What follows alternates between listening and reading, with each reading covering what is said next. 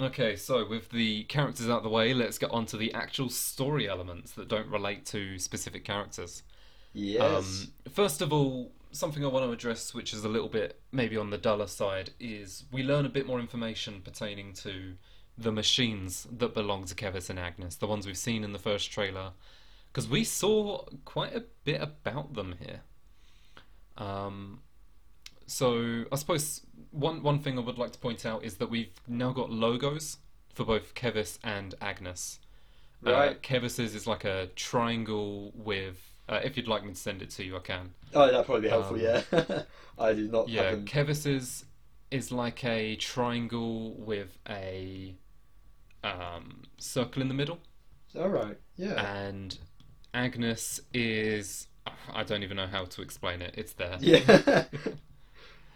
Um, there it is. I'm not sure there's much we can glean so- from these, or Uh, Really, not a lot, I, to my knowledge, but Hmm. I'm sure people have found them in like Greek, sorry, Latin Yeah. mythology somewhere. You know what I mean? Like Gnosticism is coming back or something. most likely. Um, Yeah, there'll, there'll be something there, but on on all the websites, like all the Keves characters have the Keves symbol, all the Agnus characters have the Agnus symbol. Hmm. Um, it also appears on some of the clothing, such as on Lanz's coat. yeah. Um, so that's pretty cool that we have like those signs for them. Um, as for the actual machines, um, we see from Keves there's like a huge, huge machine that is like destroying land at the beginning of the trailer, rolling over loads of stuff. It seems like a place that you can visit that might even have like a city on top of it, Hmm. um, or at least something similar will have a city on top of it. Um, but it seems like again, Keves really has like Mechonis-looking equipment Yeah. all over the place. Um, which suggests to me personally that Machina might take like a, a larger role in this game than they even did in Xenoblade One. Um, it's plausible, especially because, of course- if the theory about lands and that is correct. Um, yeah, yeah. then there's something related to them as well in there, definitely. Um, but like Egil's not around to build all the mechons, so clearly someone has. Hmm. They ha- the Machina have the knowledge too. It would make sense. So, yeah, possibly even ones we know of, such as Vinea. yeah. um, because of course the lifespan's very possible. Um, so yeah, they definitely seem to be a driving force here. Um, albeit a lot of the technology is also modified with like blue rings that we know Shulk had one of on his uh, equipment Right. Yeah. in a Future Connected. So again, possibly this is a lot of this stuff is a combination of Shulk and Machina working together to make a bunch of crazy high tech stuff, alongside you know of course the High Entia as well. Yeah. Um, so you know there's a lot of theory in terms of that. Um, there's a huge like battle monster that we see controlled by Ethel against um, Cammuravi, and you know that that seems to have like dual swords just like Ethel has. I, I'm going to keep flip flopping between the pronunciation. Until we get Um, something official. I don't like Ethel as a pronunciation. No. I think Ethel's way better. Evil but- sounds more Xenoblade. It does, yeah. Um, so she seems to be controlling that in like a huge battle, but at the same time, we see something extremely similar, possibly the same machine, attacking Voldy in one of the scenes. Uh, possibly what I suspect to be like a defect of sorts, perhaps. Yeah. Um, that you fight maybe early-ish in the game, and it's like, ah, this is a one that's not working. Help us take it down because it's malfunctioned. I don't know. Hmm. Um, but yeah, that's a little bit more insight into the technology, kind of like a more agile version of the Face Mechon by the looks of it. Much more sort of humanoid skeletal forms. Yeah. Uh, pretty insane. Um, and then the one final thing to point out here is that in one of the scenes, and again I'll send a picture to you, um, on top of the huge rolling machine, we see two characters standing above it, and I don't recognize either of them. No. Uh, I have no idea who they are because it's it seems like there's one person in the front with white hair, and then like maybe a subordinate behind that actually looks a little bit like Noah. So You really can't tell from that zoom from how zoomed out it is. No. And even if you could, yeah, I don't think it's, they it's are. only like a, a split second. Yeah. but they seem to be at the forefront of that huge thing. Interesting. Does look like two new characters if I had to guess. Yeah, so you were mentioning earlier about having an equivalent to the two uh, Agnus members, whereas there's only one on Keves' side. Well, that could be it. That's true. Yeah, that could that could match. Um, they are definitely characters, ones that I think will be important, but of course we we cannot learn anything else about them No. at this point in time at all. Um, as for the Agnus machines, uh, we see actually a little bit more of them. Um, so there's that one big machine that we keep seeing. We've seen a couple times now, kind of like that. Uh, that one that seems to be attacking. It shoots like lasers everywhere out of it.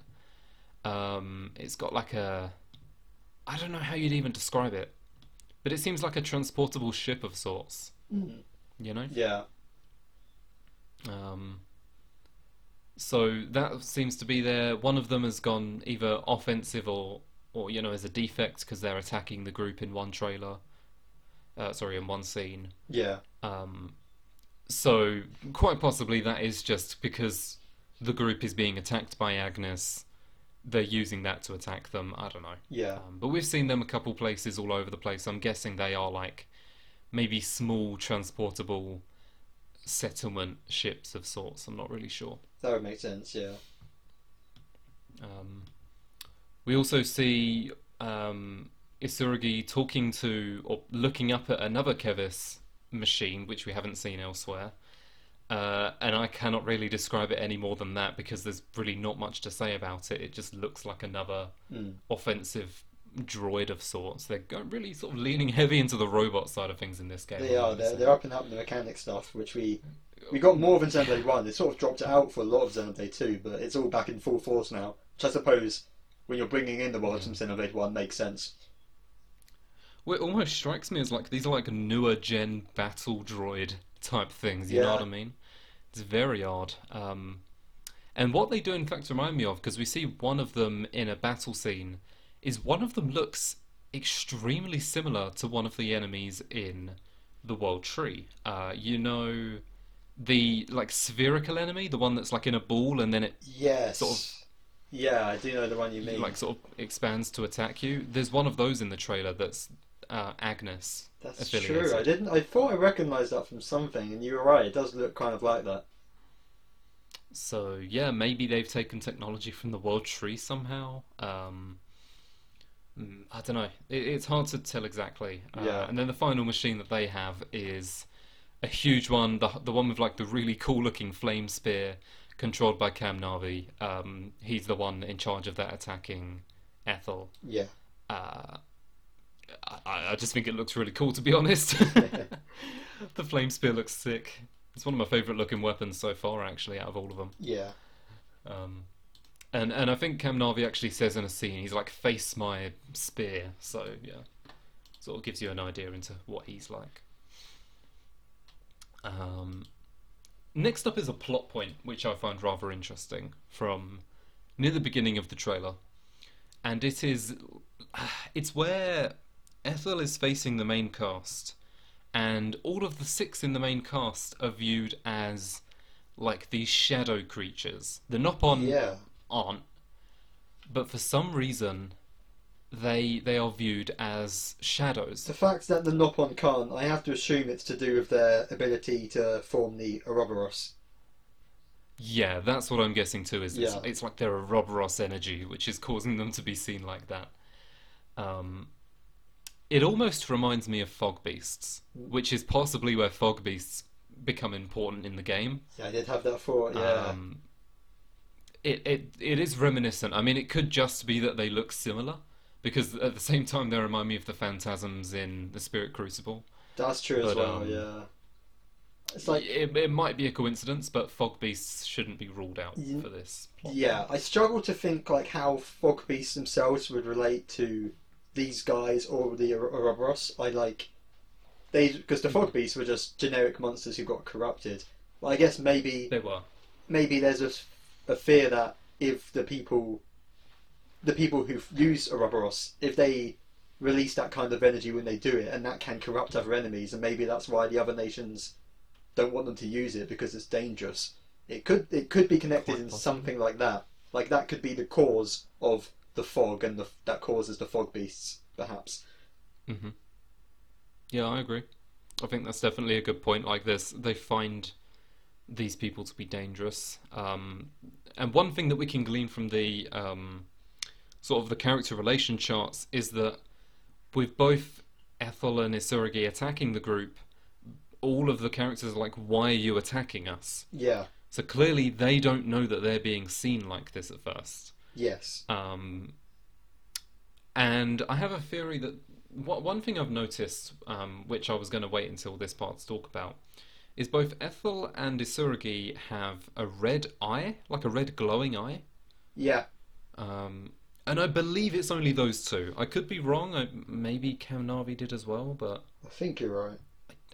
I th- no, I think it was just Ethel and Isuragi Hmm. who both have, for some reason, a glowing red eye. Now, I don't know if that means that they are evil themselves or if they've been given. I, I think there's a chance that both of them have been like inflicted with this red eye, whether it be by Melia and Nia or the evil Ouroboros or whoever it is.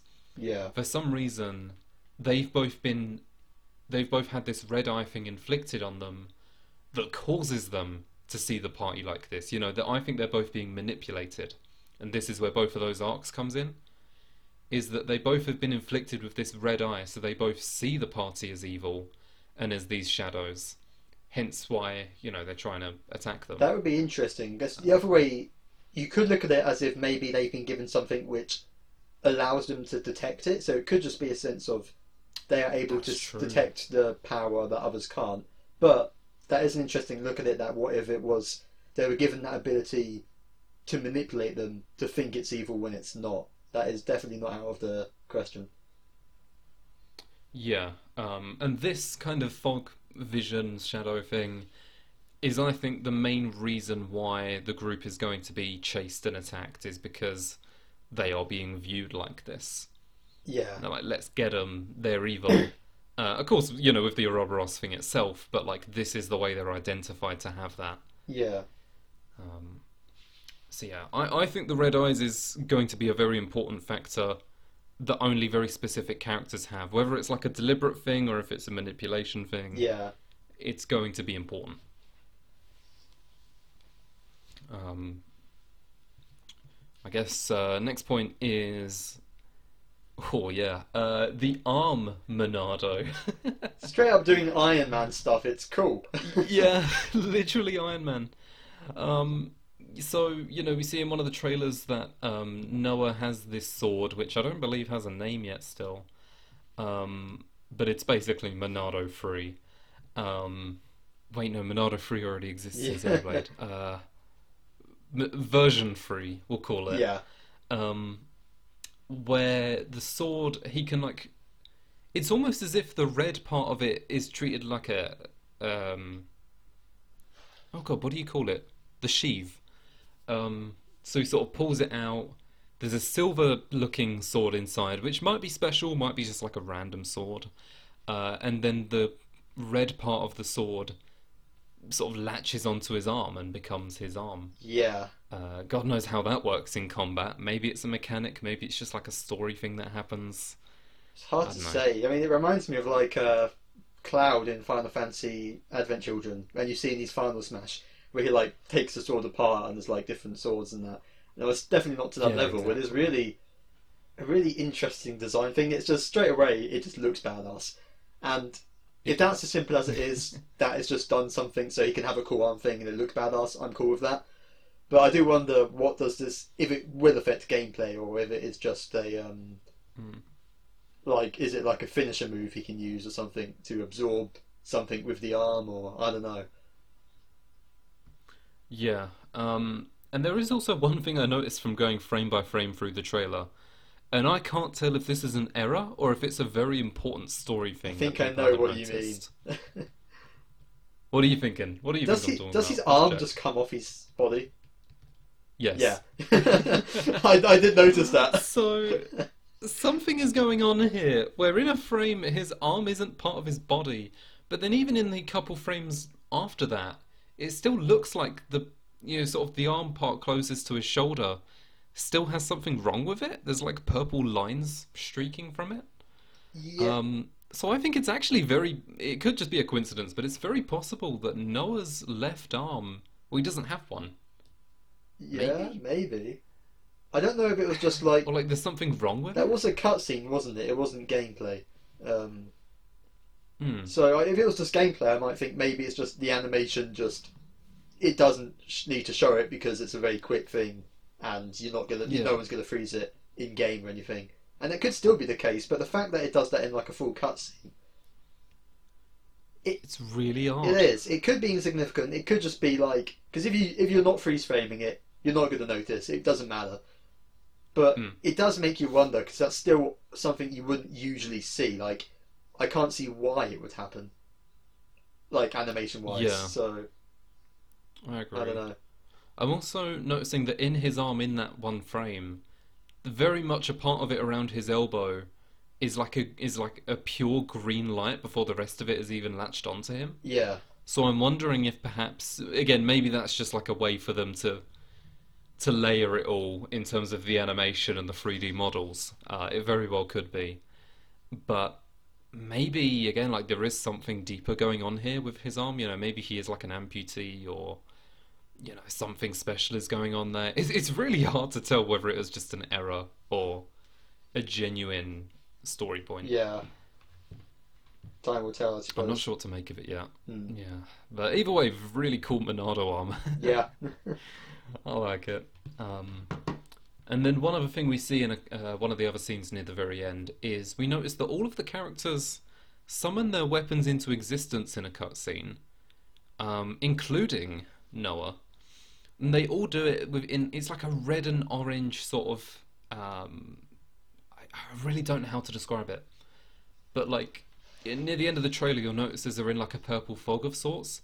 They all just draw their weapons and they like appear magically in like an orange and red light, yeah, and then they form in their hands like magically. They don't, you know, they don't have the weapons on them before that. So it does. I um, mean, I, and you also can't see whether it happens to the Nopon's weapons or not, but I don't think it does. yeah, that is interesting because they're not all blades, so it's not like summoning blade weapons. Yeah, and I don't think this is related to the Ouroboros stuff either. Hmm. So maybe this is just a thing people can do. Yeah, I don't know. Sort of reminds me of in Xenoblade 2 where they the, the same thing happens with your weapons in in like bits Hmm. because you know the weapons regenerate and whatnot, that's true. Yeah, and changing forms and whatever. It could be related to that, but again, there's something there that may or may not be explained. yeah, Um, all right, getting onto the juicy bits of the uh, story then. Sort of, maybe one of the biggest things they announced is, uh, well, the interlink process first. The interlink process by which the characters can see each other's memories and is caused by emotions and the power of friendship. yeah, And uh, y- yeah, and then they they transform. Um, that's the new gameplay twist. That I mean, It we're is. all wondering. Sort of every game has some sort of big mechanic, and it feels like that could Hmm. be, you know, like the seeing the future equivalent. It's Pretty much, yeah. Golden Light is in the exact same way as Foresight in Xenoblade 2. yeah, yeah, Um, yeah, definitely is very much the big power of friendship uh, process. Um, you know, I like how it looks. I like how the animation looks. Um, and the main thing here, before we actually get onto the Ouroboroses themselves, is that it seems like, yeah, they say that these are triggered by like strong emotions, I believe. Hmm. Um, and it's actually a point that we can see for both Noah and Mio, and then also Lanz and Sena, uh, where these happen in the game, possibly. yeah, Um, so we can see that Noah and Mio's is triggered by the big monster fight that they're having against that huge evil Ouroboros. yeah, Um, it seems like maybe you know they both do this during that fight, probably as the first one. You know, it makes sense for the main characters to get the first Ouroboros transformation. Hmm. Um, so they get it in that battle as a tutorial of sorts, and then that kind of spurs on the rest of the game as, oh, they've got the evil Ouroboros thing. Let's destroy them all, and then through maybe the next chapter or two, the other two pairs also get the power. yeah. I could see that. Um, yeah. We do see it with Lanz and Sena. We see that they are in like that rocky land, perhaps in a showdown with uh, Ethel, but maybe just like a completely unrelated thing. I'm not really sure. But it seems like them they are going to unlock their Ouroboros uh, by seeing that Noah and Mio are in danger, which would make sense considering they do both appear to be tanky, you know, protect my friends type characters. Yeah. Yeah. Um, that's really all there is from there. I was trying to look around like the, the memories that they had in those scenes. Um, and the only thing of note, apart from, I mean, there's Taion's got like a character in his, but I, I can't really tell much from that, is that in Noah's memories, uh, when Mio is looking into Noah's memories, the, the flute guy shows up over and over again. From the first trailer. All right. I didn't notice that. huh. Um, yeah, the flute guy doesn't show up in this trailer at all. Um, but he keeps on appearing non-stop in Noah's memories. So maybe again that's like sort of background to Noah's story. Maybe he saw the flute being played as a kid. yeah, that could be. That makes sense. Um, I don't. I still don't know if the flute player themselves is actually important. I don't think they are. But I still think the scene with them is important. Maybe it's where Noah's like, "Oh, this is where I first learned about f- the power of flutes or something." I don't know. It's possible. Okay, Mm. bear with me. um, then yeah, the actual Ross themselves. Then, yeah. what do you think? I I mean, I I like the designs. I think it's it's an interesting idea, and the what the immediately the most noteworthy thing to me, the, the thing that stands out the most is the first two seem kind of like androgynous, I suppose, whereas one is specifically very much female looking, which that's Yeah. the first thing that stands out to me, and I wonder what the significance of that is. But um, I don't know if you have any theories on that. Yeah. I mean, I think that yeah, the the main one definitely looks adro- more androgynous. I think Lanz and and Sena's one does as well, but of course you can very tell it's like the the protector one. You know, they've got the big shield That's true. Yeah. things in front. So maybe it's just representing how Taion and Eunie are both the support characters. So they just get one that would more be linked to support characters in other games. You know, it's just like a a personification of the type of powers they put forward. It could be, yeah. I I, I wonder. Yeah, you do kind of wonder where these, um, like, what what does its look come from exactly? And that does make a good point of that. Their designs come from the kind of fighters they are, and what their role will be when they form it. Um, Mhm. it it just seems like an interesting way to both provide new new ways for the story to have these characters develop and interact with each other. It puts more pressures on these characters, more pressure on these characters, but also a gameplay perspective. So it seems like just sort of a win-win, interesting idea for both sides of it. Really, Yeah, it's very interesting for like the new big sort of theming in the game, the new big gimmick that they've got going on, the equivalent of the Monado and Blades yeah, is is this. Um and uh, yeah, I like it. I, I to be honest, I think compared to I mean, I think both the mystery of the Monado and Blades were both explored really well. So I'm not sure if this will top either of those. I mean, maybe it will. Again, we'll have to see. Monolith has their ways, yeah, but um, I am really liking this still, nonetheless. Yeah. I, I like the concept. definitely.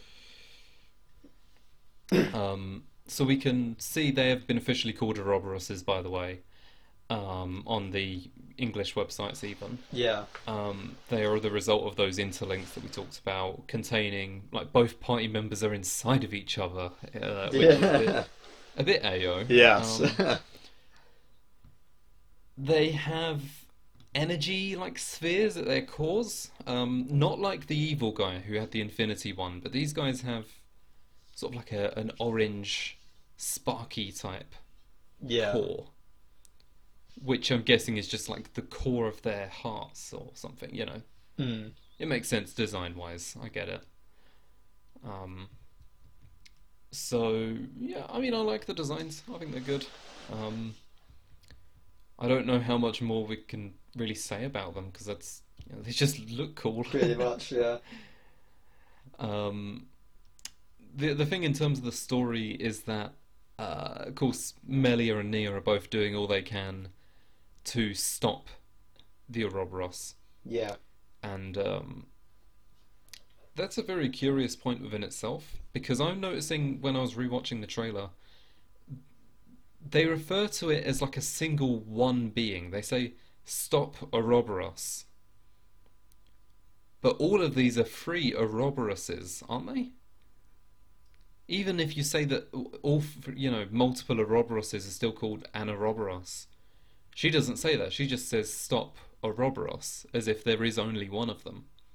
I guess if if that's something they're named after, like maybe that's the name of the big one we're seeing. That is Ouroboros, and they're using its power or something. I suppose it could be Very something like possibly, yeah.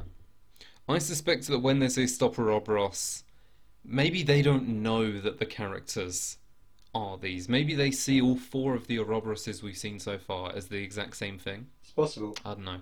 Yeah. But it seems very odd to me that they aren't referring to a group of Ouroboroses. They are. Melia and Nia talk of it as if only one exists. Hmm. So maybe like maybe the the cast is actually just in trouble because this one Ouroboros guy is very evil and then they've all been given the same form so everyone's like oh they've got that same form they must be evil too Yeah. I think that might just be it Could be. it wouldn't surprise me it, it doesn't seem too outlandish yeah. And then one more thing to talk about, which isn't really story, but it's something, is uh, the music. It's good. So, yeah, uh, we have like two kind of themes we've heard so far. The first is the main theme, which is on it's on like YouTube and stuff like that. If you look at it, it's on the Japanese website. Um, what do you think of it, Matt? What's your opinion on the main thing? I actually haven't listened to it because I kind of don't want to hear it until the main thing. I'm sort of holding off a bit, so I don't actually That's have any thoughts on it. For reference, uh, part of it you hear at the end of the first Xenoblade 3 trailer Right? Yeah. with the flute. The flute thing. I do That- remember that's- that bit from that, and Yeah. all I can say is I like the choice of flutes. I do. I do think that sort of, as as well as the fact that obviously it's specifically important to the story somehow, which we didn't really learn more of this video. We didn't really see any more of the flutes, but um, Yeah, we didn't. it, it, it's nice that it sort of both fits the story, but also just sounds beautiful. So I'm well up for It it. does. It really sounds great. Yeah. Um, personally, I actually I don't like it as much as the Xenoblade One and 2's themes. I've listened to it quite a few times, and like I think it's because I prefer pianos to flutes personally. Yeah, that makes sense. I really like pianos by comparison. Yeah, Um, but this theme isn't bad uh, by any means. I still really enjoy it. no, I mean, Uh, high, very good Xenoblade One and Two main yeah. themes are high bar, so Yeah, such a high bar. yeah, Um, and then the only other one we've heard was in this trailer. We heard basically the full version of the equivalent of engage the enemy and counterattack. I saw a video pointing out that specifically it sounds like bits of both of them. Like, not just the equivalent of that song, but it sounds like you, you can actually hear bits of both songs in there. So, yeah. I found a video um, just before we started recording of uh, someone basically tried like doing their own transcript of the music based on what could be heard in the trailer and hmm, you know they they use like software to mute out any of the voices and, and other sounds yeah, Um, so there is kind of like an unofficial version of that song that I've been able to listen to, and uh, it, it's it's good. Honestly, like it's really it fits the exact same vibe that those two songs do. Uh, it's it's pretty good. it's a good sign this game is not going to disappoint. Yeah, I'll need to listen to the fully clean version before I give like a, an honest verdict on it. But so far, like it's catchy, yeah, so it's it's seeming very good. Hmm. Uh, but that's all we've heard of like really music so far. We've not got anything else. not too much, no. Yeah. Um, and then the last part of the story here to touch on, uh, this will go much quicker, is some different locations in the game. This is something I enjoy, so we can kind of get a feel for the world building in the game, what we're going to be up against, where we might be going, especially when we're revisiting Xenoblade One and 2's worlds. Yeah, Um, so starting off is the rocky environment, which we see in a lot of the parts of this trailer, a lot of scenes. Um, this is where we see Keves sort of sort of rolling their huge machine, breaking loads of rocks over it. Uh, we see that there's a bit of conflict happening here at the beginning as well. Um, possible that that's where like a lot of the big war stuff takes place between the two titans as well. We don't know if this is related to Mor or not, but either way, it seems to be an important landmass, despite just being big rocky valley. yeah, it's hard to tell. I mean, is this? Mhm. I can't remember back, but in the first trailer we saw the fallen arm in like a rocky area around it. Is this related to that, or is it different looking? I think it's possible. Yeah, I think it's very possible, especially like the way it, the land stretches out. And then the most notable thing is the trees with like the orange leaves on them are the same. right. Yeah, So I think that the fallen arm place is going to be in the same landmass as this, but nowhere near the scenes we actually saw in the trailer. yeah, It'll probably be in like the other end of the map. yeah, But the yeah, the the exact same environment though, definitely. Um, and then we also saw a scene with like the floating rocks in midair in the first trailer. Uh, we didn't see any more of anything to do with that, um, but I'm suspecting that maybe that's like above whatever's going on here in some way. potentially. Ah. yeah, So that's kind of what we can gather. It's also possible that because this is related to the Fallen Arm place, it also leads into that huge landmass of the grassland that we saw. yes, Um, and it's like one huge, huge, huge landmass, which is. There's a couple different points there that we'll touch on in, in just a second. Hmm. Um, but it seems to all be related, which is cool. yeah, Um, the second place, again, very minor, is this Keves territory that I um, was talking about earlier with Voldy, where you fight like a big Keves mech there. You meet Voldy there. The walls to me remind me strongly of Colony 6. Hmm. It might not be, but it reminds me of Xenoblade 1 landmass. yeah, Uh, it just in like the textures. You don't see those textures in Xenoblade 2. So, um, I don't know. I don't know exactly what it could be, but I have a very strong suspicion that that is Agnus. Uh, sorry, Keves Land. Hmm.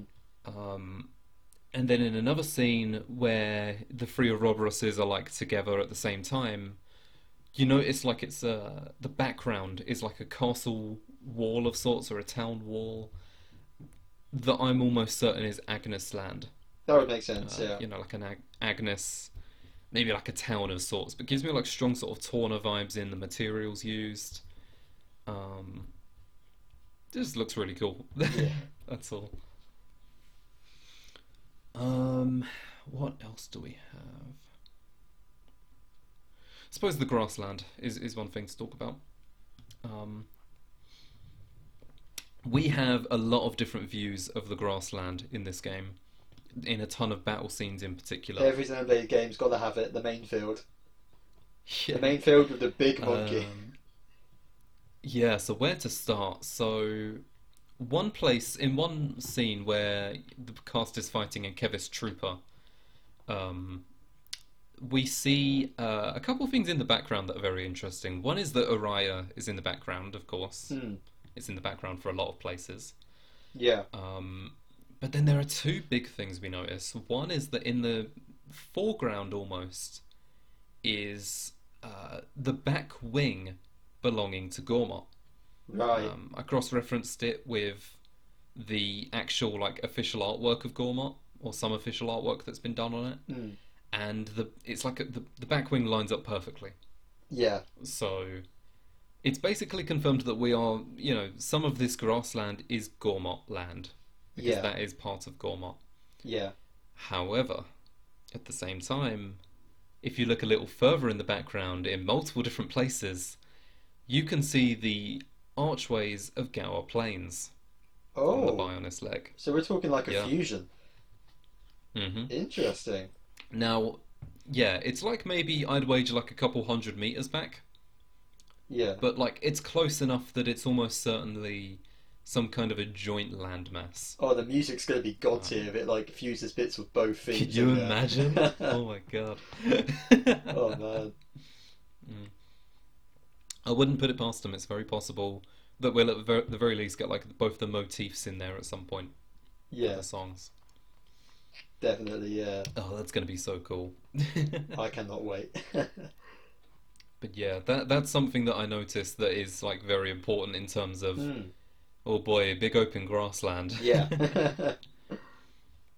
It, it strikes me that this is going to be more than just one area though, because there's so much to it. yes. Um, because the place where they're fighting this Keves trooper, they're at level 32. So, you know, they're already a fair ways into the game when they're at that higher point, perhaps. But then we also see in a couple of other scenes at levels lower than that, they seem to still be in the grassland. yeah. You know, based geographically, you can see that they are at like level 11 fighting the Heavy Brog, for example. I suppose. Uh, you can once again see Mm. part of Gormott sort of springing out of one of the walls there. Um, yeah, maybe you have to come back through it and go to different sections of it, but one one area might be blocked off at one point. It's definitely possible. Yeah. Something along those lines, I wouldn't doubt it. Um, Yeah. You know, so you got like some nice waterfalls in the distance. There's like a huge Keves robot in the background of one. I'm not, not really sure what to make of that. Yeah. Um, and then uh, you can also see Sword Valley in the distance, which is something that will be important in a little bit. Yeah. Um, and then one final point. In one of the scenes, it's suspected that you can see territorial Rotbart. Here it is. I mean, it's got to it's be, the hasn't big it? red monkey. It- I feel like it was deliberate. It's a big yeah. red monkey, and it's when they're fighting a level 11 enemy, so you know it's out of place, because that, that's not going to be level 11 no matter what. So, Yeah, at, at the very least, it's got to be one of the other variations of Big Monkey, like Immovable Gonzalez. but the fact that it's moving around, it's got to be, hasn't it? I mean, I think it has to be. It's got all of the factors that would go towards it. and I mean, I'd be So- disappointed if it wasn't there, so I'm glad. Yeah, exactly. Um, Return of the So King. that's really all for the grassland, but yeah, the return of the king. His land has been Yes. returned. The Noob Um, Slayer is but back. it definitely seems like. but yeah, we'll be returning to this Gormott Bionis leg grassland Mm, on multiple occasions, I suspect, and it will probably be absolutely huge. yeah. Uh, I don't know how they're going to implement, you know, returning to it and and stuff. Maybe it's like a good sort of link point to both Keves and Agnus territory. Hmm. I'm not really sure, but either way, very prominent area. I'm sure we've seen so much of it already. yeah. Um, one other point to look at is this forest area that we see in the first trailer. Um, you know, kind of with like the orange theming going on. Mm, Uh, I believe it may also be the same place at the end of this trailer. Um, makes sense. but it's kind of like a woodland territory of sorts. Yeah. Um, now, the location itself isn't that interesting. We can see that there's a camp there, but that that's really it. Uh, the main thing is that uh, this is the same place where we saw the two sides that, of the six main characters fighting each other. Whereas in the trailer this time around in that forest, we saw the evil Ouroboros guy fighting them all. Yeah. Um, as a result, my guess is that this is the point in the game where the two sides meet. This is the point where the two sides fight each other, and then it's also where this evil Ouroboros guy is introduced, and Noah and Mio's power is unlocked. Like, basically, this is the point where the game spirals into its action. Makes sense. Um, yeah. Because everything past this point would be like, oh, the Ouroboros has been revealed, let's get them and stuff. But th- this is like the turning point at the beginning of the game, I suspect. I could see that. Yeah. Definitely seems like it. It also seems just like a, I don't know, I, it looks like a good looking area. Mm. So, there's also that. They know how to work their magic on the design, so. Oh, they do. um, and then here's one thing I would like to point out, and I'll, I'll send you another thing of this. Mhm. So earlier in the trailer, in the actual gameplay, we noticed that Sword Valley and Uraya are in are at different points. Uraya is its own broken thing in one area, and the sword of Sword Valley is completely separate. It's like a couple thousand meters out. Yeah. Um, I say a couple thousand, probably way more than that. But like they they are very distinctly in different areas. Yeah. Uh, the front of Uraya facing the sword, Yeah. which begs the question: Why in the official artwork here does it show the sword inside of Uraya? Interesting. It's in a different place to where it actually is in the game. You do wonder is it is it just done for style for presentation to look like it, but it would certainly imply that swords is the reason for Uraya, which would make sense because you got a giant sword. What else could do that to Uraya? So Yeah, there's definitely background that they are deliberately withholding from us here. yeah, to do with the sword and Uraya, because of course they are the two like signature things for this game now. Hmm.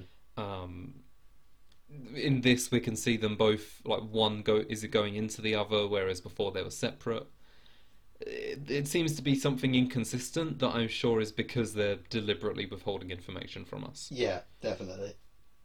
Tell us, Microsoft. I guess that's why they moved the game two months earlier. Yep, they can't hold the secrets for too long. Yeah. Um, and then the only other thing to note from this picture here is that uh, you notice that uh, Uraya isn't in the ocean. It is on top of a big landmass, Yeah, um, which again is different to what we see at the end of Xenoblade 2, where it crashes into the land. It's on top of the land here. Well, I mean, even in, in Xenoblade 2, it crashed in head first, didn't it? And, like, its head formed in the land, so something's happened Yes. to uh, release it. Yeah. I I wonder if they just like have they're really concerned because they've had to retcon the end of Xenoblade 2 now. I don't know. I wonder if it's that.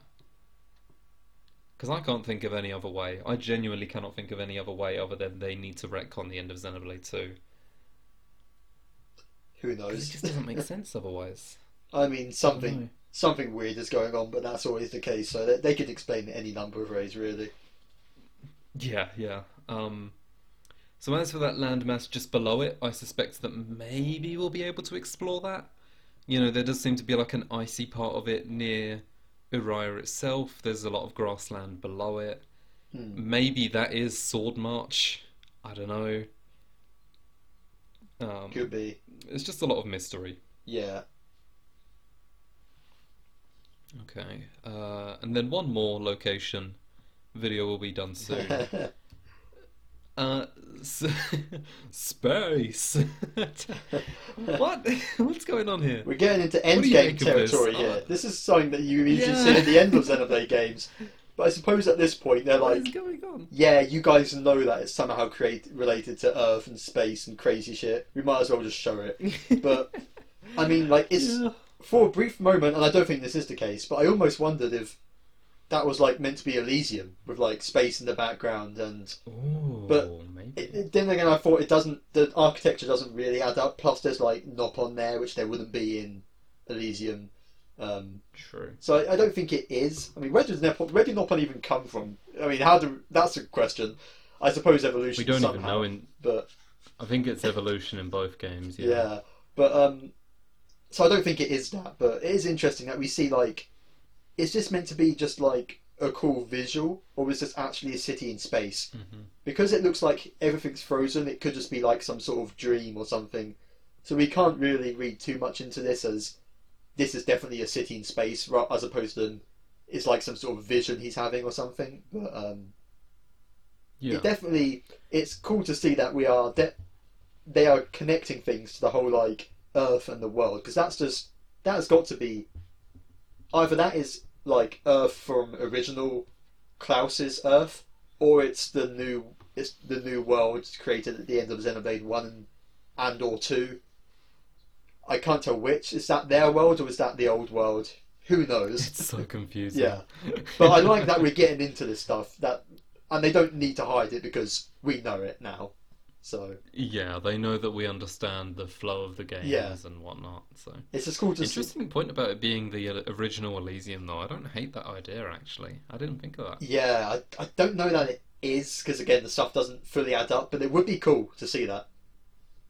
Yeah, a long shot, but not something to rule out. Yeah, um, they've definitely changed the look of oh, things yeah. before with like Xenoblade One to Xenoblade Two with the whole flashbacks. Exactly. So they could do it again. Well, one thing to point out here is that the the building structure, the buildings are like brick, True. which I'm trying to figure out where, like who who built this, what generation of people from where, because Xenoblade this doesn't strike me as any sort of building type from Xenoblade One, and then it also doesn't strike me as any building type from Xenoblade Two, apart from like I don't know maybe Torna, but even no, even then no. Yeah, may, maybe it is Just- a human thing. May, may, even if not Elysium, maybe it's to do with a different colony in um Mm. because we did there were other stations, weren't there? I believe.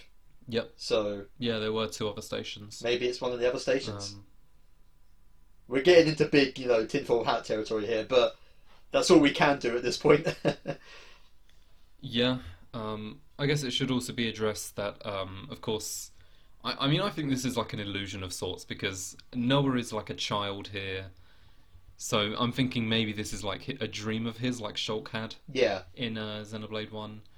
Um, you know, of course, it doesn't seem that real because everyone is just very nonchalantly ignoring the fact that they are in space. yeah, Um, everyone's just very casual. This is obviously going to link to like some big end game lore stuff.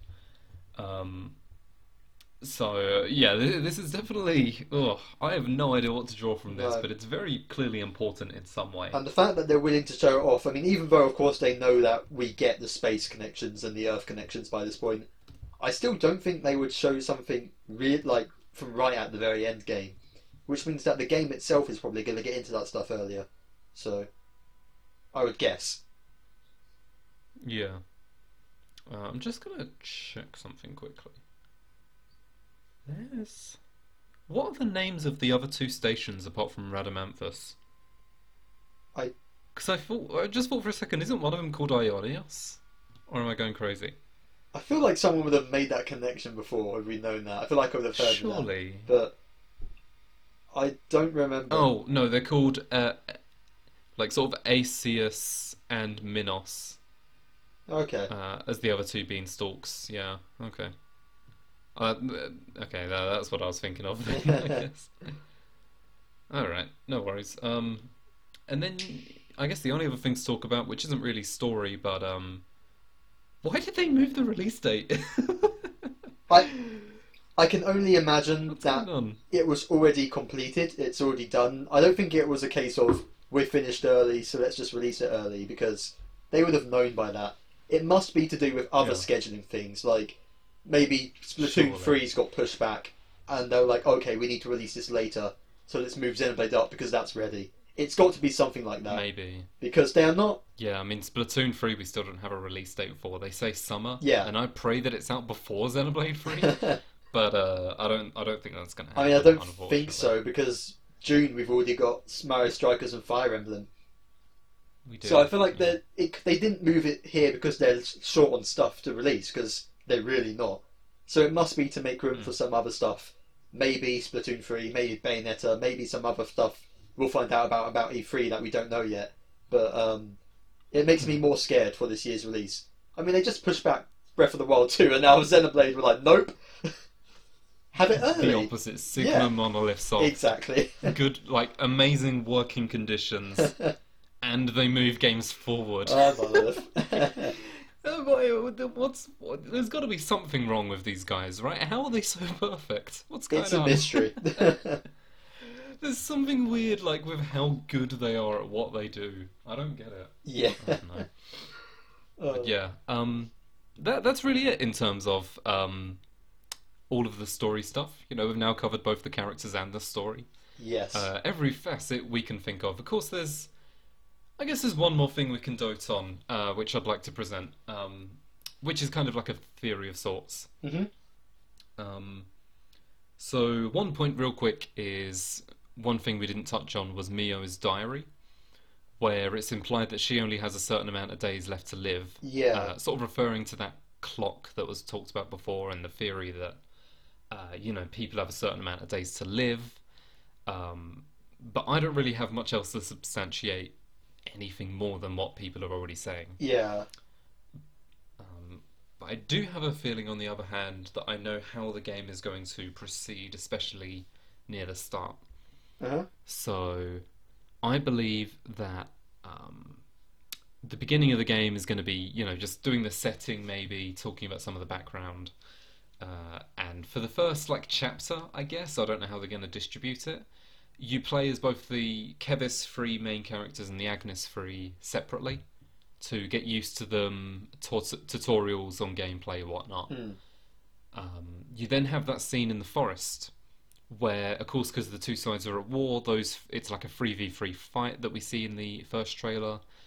Um, and then partway through the fight, uh, the the fight is interrupted by the evil Ouroboros guy. So I think he appears. He is going to like destroy them all, and of course they team up to try and repel his attacks uh, because it's the bigger enemy. Uh, in this process, Noah and Mio's Ouroboros awakens. They're able to fight back, and the evil one perhaps just like retreats. I feel like the evil Ouroboros guy is going to also kill someone in that scene, but like not one of the main six characters, so I don't know who it would be. But it just strikes me as that point in the game. Um, so after that happens, the six characters talk to each other. They realize, oh, what was that? That is something we should be taking on instead.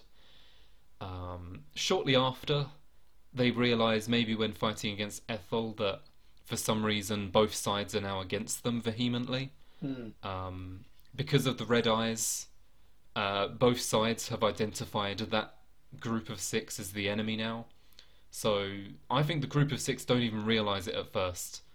But because of the Ouroboros energy, uh, both sides are now chasing them, seeing them as evil. Yeah. Um, to get out of both the sides attacking them at the same time, that's where Vandham comes in. He saves them, gives them refuge for a while, and tells them about how the Ouroboros stuff works a bit. You know, sort of helping give a bit of intro to how they work for Noah and Mio. Hmm. Um, so I think that that is kind of you're looking at the first 10 15% of the game there is those proceedings. Definitely plausible. I mean, Um, going by your Ace Attorney uh, big brains, there's a 50-50 shot. it could go either way. But I, I do think that's definitely I could be plausible. completely wrong. that's Um, definitely plausible, but yeah, it makes sense. Yeah. Past that, I don't really know how things are going to go. I don't know how the issue's even going to be resolved, but the party's going to be like, okay, to resolve this, we need to go to Sword March, and there's just going to be lots of obstacles on their way. Yeah. Just like how you need to reach the head of the Bionis or Sword Valley or uh, uh, Elysium, you know, like it's, it's, Sword March is the equivalent Yeah. um, to finding out the true enemy. Uh, so that that'll be that, and then all I really know apart from that is that through the middle of the story, you'll have confrontations with both Ethel and Isuragi, because again, I think they're both the ones who will have a change of heart. Um, I think you'll you'll have conversations with both of them where you'll convince them that you're not the bad guy. Um, you know, characters like Taion will have their plot arcs during that time. Um, and that's really all I've got. I, I don't have any predictions in terms of the end game, especially because you know how crazy they can get. Yeah. Um, Never know. so I have nothing on that front. Uh, Looking forward to finding but either out. way, I'm sure it will link to the, the first two Xenoblade games very closely. Hmm. and uh, Yeah. yeah, that's it. yeah. So, uh, thank you for watching these guys. Uh, do appreciate it. I'll just do a quick outro here. Um, you can find Kai on his Twitch channel. There'll be a link in the description below. Big thanks to Sam for being our graphic designer and making mega thumbnails. He works hard. And check out our gameplay analysis or talk through uh, on our channel as well if you want to hear more about what we think of the gameplay that was finally shown off in this trailer. But we will see you guys in the future for more Xenoblade content. Take care and goodbye. Goodbye.